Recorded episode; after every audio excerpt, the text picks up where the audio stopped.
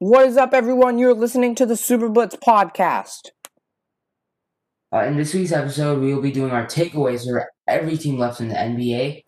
And to wrap it off, we will be giving you our NFC North predictions. Super Blitz starts now. Okay, Okay, let's, let's start with the takeaways. So, this segment, we will be giving you our 16 takeaways for each team left in the NBA bubble. Okay, let's. Okay, let's start the Lakers.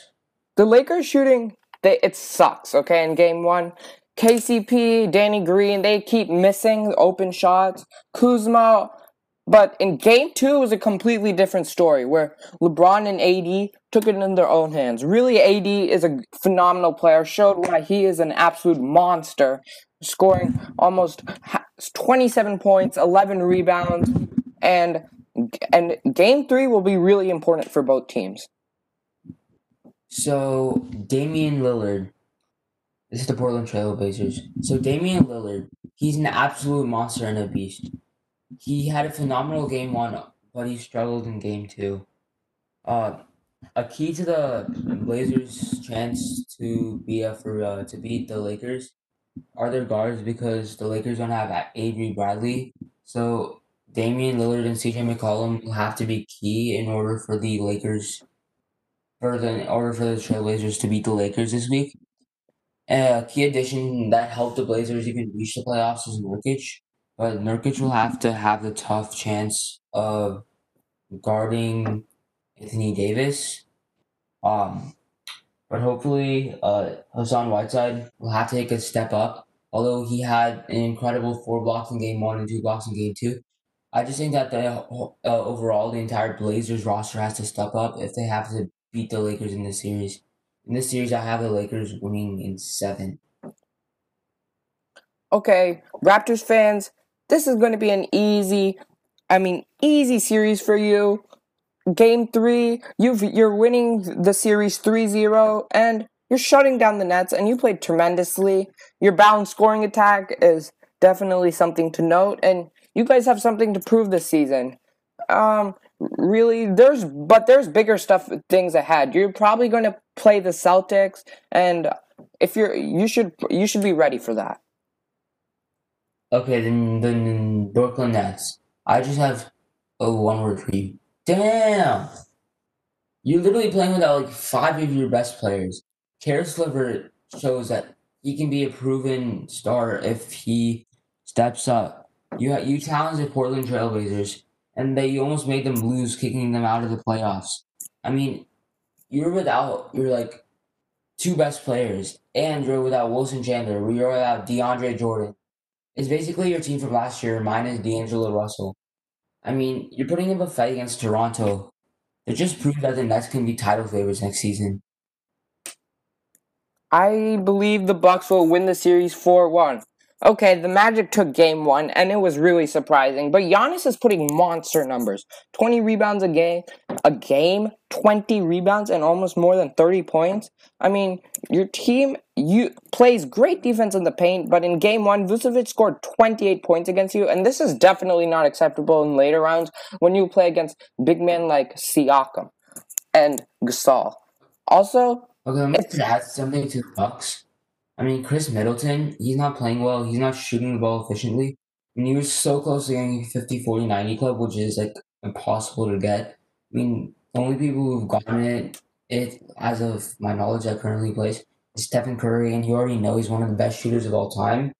So the, the Khris Middleton has to step up. He's a big reason on why the Bucks were successful, and he, if he doesn't play well in the playoffs, I don't think the Bucks can get past the Heat in the second round. Uh, is you can always rely on Giannis, and if I don't think if the if I think that if the Bucks don't make the uh, finals this year, I think that Giannis will leave and request a trade. And after the Warriors got the second pick, I think that that can easily be a trade. Okay, so the Orlando Magic.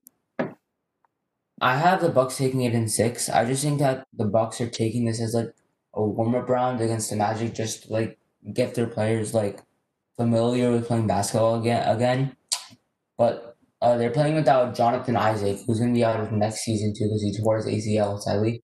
they played game uh, games one and two without Aaron Gordon, and they still and they still managed to tie it. I mean, Aaron Gordon is probably to be back for game three, but it's not certain yet.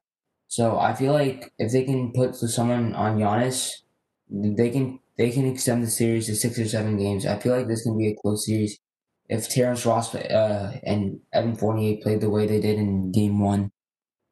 Uh, yeah. Okay. Okay, so for okay Oklahoma City, I have multiple concerns. As my favorite team, number one, offensive picks won't work because small ball. I mean, Chris Paul and Steven Adams really rely on the pick and roll, so their game is done. And Adams needs to be in the post more.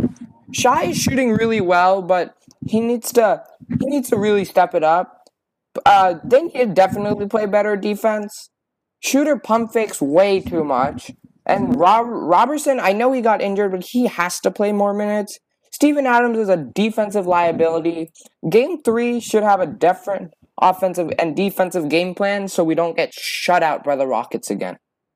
Didn't you guys really lose to the Rockets yesterday? No, we're playing a game on Saturday the 27th. Saturday guys 27th. down 3 0? No, down 2-0, I'm pretty sure. But it's we're Oh, down yeah, 2 we're down Yeah, 2-0, okay. but it's not looking good at all. I have the I have the Rockets taking this series in in six actually. I think the Thunder can rally back, but yes, sure. The you're about Houston, yeah, yeah, sure. Your small ball lineup may work against a scrappy team like OKC, whose best player is Chris Paul and a bunch of youngsters who have zero experience in the playoffs. But I just don't think that your small ball would, would work against the Lakers. I mean, you have no one to put on AD. I mean, who are you gonna guard? Your center who played small forward last last uh, year, Robert Covington. It'll be hard to stop AD, even though you beat them in the seeding games. I mean, the Lakers didn't look good in the season seeding games, but I just don't think small ball can win a championship. This offseason, I feel like the Houston would have to trade for someone like Kevin Love, play their center, like a stretch four that will allow for Russ and Harden to drive. I just don't think that if you're there's their supposed point guard LeBron James is taller than anyone on your roster. So I just don't think that you have the size to beat teams in the long run. Okay, the Nuggets need to have a plan to stop Donovan Mitchell. Period. He's tearing you apart. The bench needs to step up, or it will not be a good series. Jamal Jamal Murray needs to shoot the ball more. I mean, get the ball more. He's been shooting 50%, but he's only got 14 points. Also, I believe Jokic is the best center behind AD. Well, AD plays power forward, but best big man. I think he's better than Embiid. Uh, I mean, yeah, Embiid and Porzingis, and he needs to definitely show that. Though I think this will be the closest series of the first round. Um, I have the Jazz winning in six.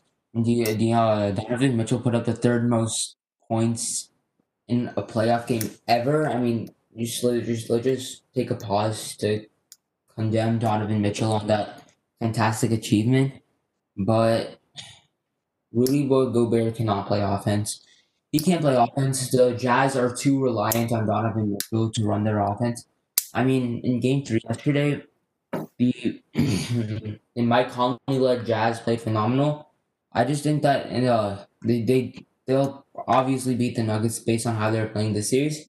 But going in, taking a going to my takeaways, I just don't think that they match up well against the Clippers because uh, the Clippers' weakness is their center position, and I don't think that Gobert can exploit uh, Zubac because his offensive game is absolute garbage.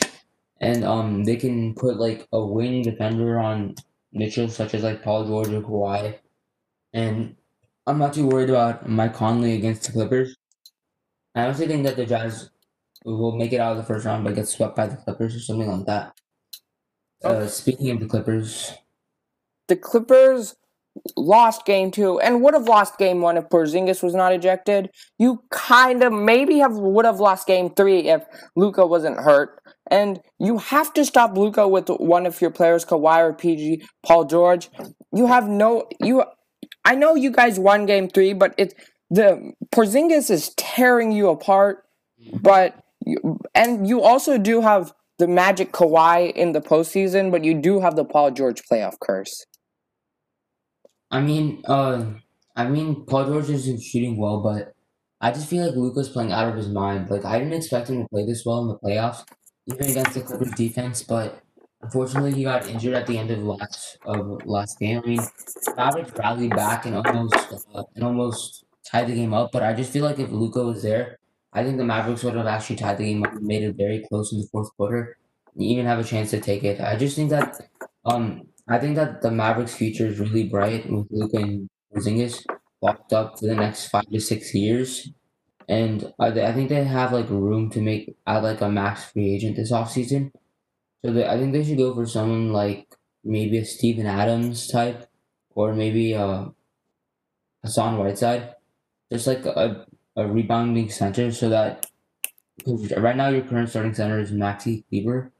But uh I just feel like uh, Porzingis will be more effective stretching the floor in comparison to him driving uh, for for a bucket because uh, Porzingis is more like a shooter, and it'll just give Doncic more space to kind of like do his thing. Doncic is like a bona fide star in this league already. I mean, he already averaged twenty nine points per game, and if I were if I were a Mavericks fan, I'd be excited. Okay, the Heat are really looking strong with Jimmy Buckets and Bam Adebayo. I think Jimmy Butler and Bam have to become a bigger scoring threat threat because Bam put up like six points, like six points in one game. All stars don't do that. Duncan Robinson and Kendrick Nunn have both been playing really good. They got him at both out of the G League, so that was a really good addition by the Heat. Though the I don't think the Heat look like they can advance far if Jimmy Butler and Bam Adebayo don't play really well. I, I actually disagree with you on this. I feel like the Heat will easily make it out of the first round. They're already up 3-0, but uh yeah. And I just disagree with you. I mean, have you seen Bam Adebayo against Giannis this season? He's been able to efficiently guard Giannis, and if they have the, if he if he can efficiently guard Giannis, he doesn't need to play well on the offensive side. I mean, Jimmy uh, Butler automatically play well. And did you know in the bubble the Bucks have the worst three point defense in the entire league? So my man Duncan Robinson can light it up from three. In addition to Tyler Herro, I I have the Heat taking that series. Actually, I know it makes surprise people, but I actually think that the Heat will win against the Bucks. I mean, the Magic are already giving the Bucks a hard time. Imagine facing the Heat. I think Khris Middleton will step it up in round two, honestly. Dude, if he's not playing well now, he won't play well. Well, I mean, um, yeah, but you can say without Bam Adebayo, the Heat are. I mean, they and plus Jimmy Butler chokes a lot in the playoffs. Just look at last year. I, I don't think he can lead the team to an year, Eastern Conference final. Last year, he played well in the playoffs. Yeah, but he couldn't even get his team past Bro, the, the he, Raptors. Their team was so good. Yeah. They had four All Stars. Or like three All Stars and one great shooter. Here's the thing. Have you seen the Sixers this year without Jimmy Butler? Okay, I agree. They are worse, but also that this the Sixers are worse because they don't have um Have you seen the Heat with Jimmy Butler? Like Jimmy Butler like makes this team better. Yeah, okay, I agree with that, but not that much better that a, a round two thing. They I think that the Sixers, okay, the Sixers were better last year, but Jimmy Butler had to leave. They didn't have enough money, first of all, and second of all, they try to bring young players in. That's why they left JJ Redick too. Okay. So the Pacers, uh I mean their team is just injured. Like it's tough to say. I mean, TJ Warren is getting this many opportunities. I just don't think that he is that efficient. I mean, if he was really this good, we'd be lighting it up in the playoffs. But Jimmy Butler's been guarding him and locking him up, and Victor Oladipo has been a shell of his former his former self, former self after returning from his injury, and Domantas Sabonis is injured. So the pay it's just tough to give an analysis on the Pacers right now. Honestly, they'll probably take a game, but that's probably it. Okay, the 76ers. Okay, the Sixers down 3 0. I mean, they don't have a chance. Yeah, uh, uh, Ben Simmons, I mean, he would have been nice to guard someone like Kemba or Jay, uh, Jaylen Brown, I mean, that would have clearly helped. And I just think that if Ben Simmons were here, I think that the Sixers would have a 2 1 lead because two of the games were close. And uh, Kemba Walker and Jaylen Brown have been lighting it up. If Ben Simmons were uh, able to guard one of them, I just don't think the Celtics match up well against the Sixers. And talking about the Celtics, uh, I had the Celtics originally going to the finals, but I changed my prediction after Gordon Hayward got injured. I just feel like Gordon Hayward is a pivotal part in the Celtics roster. I mean, he he can light it up from three after breaking his back. Uh, the Celtic and he's been playing like not as well as he did in Utah, but I just think that like give it some more time. I think Gordon Hayward can return to his former self. But injury after injury, Gordon Hayward has slowly been like fading. Hopefully, he returns in time for Toronto, but that's very unlikely.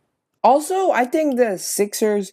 I just going back to the Sixers. I think their coach should be fired just on their game three performance. I mean, up by mm-hmm. six in the first quarter. I mean, with one minute left to go, you should win that game. I mean, I think that Ben Simmons is going to be traded this offseason. I just don't think the fit of Ben Simmons who can't shoot, or he probably can shoot, but he refuses to take shots, and uh, Joel Embiid will fit fit together. I think that the I think they can potentially trade Al Horford for Chris Paul. I think they should uh flip Ben Simmons for two like two wing shooters or something. They can run like a lineup of Tobias at the four. They can run Chris Paul at the one. They can probably run like two shooters, and I think that'll work very well for the Sixers. Or they can maybe start Matisse Thybulle, who can help with defense. Also, Korkmaz, he's a really good shooter. But let's just go to the NFC North right now. Uh, we're going okay, to. So we're gonna be doing our NFC North predictions. So yeah, let's start with the Vikings. I mean, I have them going. I have them winning the division, just because of the fact that Kirk Cousins have, has started to play well in prime time. They have an improved defense after losing uh, the bum uh, Xavier Rhodes. Yeah, Xavier Rhodes, and uh, they have a better offensive line. Uh, and yeah, although they lost Stefon Diggs, I mean he didn't really do anything. I think that drafting Justin Jefferson, who's a very fast receiver out of LSU, I just think they would do better, honestly that he matches the same production that Stefon Diggs had last season, and Adam Thielen is a pretty good receiver. So I think that the White Vikings bounce back and take this division. Also, I think something people don't know about Vikings is that they have a lot of superstars. If you don't think about it, Dalvin Cook is, I think, at least a top five running back. Thielen is a great wide receiver. Kirk Cousins is re- becoming good. Harrison Smith, Danielle Hunter, ferocious pass rusher. Everson Griffen, really good pass rusher. For the last couple of years, they had a really good team, like superstars on their team. But let's go to the Packers. I think they're going to go 9 and 7. I know they made the NFC Championship last year. I don't think Rodgers will end his career with the Packers. Their defense is pretty good with Za'Darius Smith and Preston Smith. Their defensive line. Plus, they got Jaire Alexander. Pretty good defense, but their offense is aging, and Aaron Jones had a pretty good season last year, but I don't think he can repeat that. And also, Davante Adams, he's great, but there's no other wide receiver help. And their offensive line is becoming very old. Okay, the Chicago Bears, I mean, they're going to go 8 and 8 or 7 and 9. They're just too inconsistent at quarterback to make the playoffs. Uh, their def- I mean, that's why they traded for Nick Foles, who's again inconsistent. I think that signing Cam Newton would have been better for the Chicago Bears because he's Cam Newton.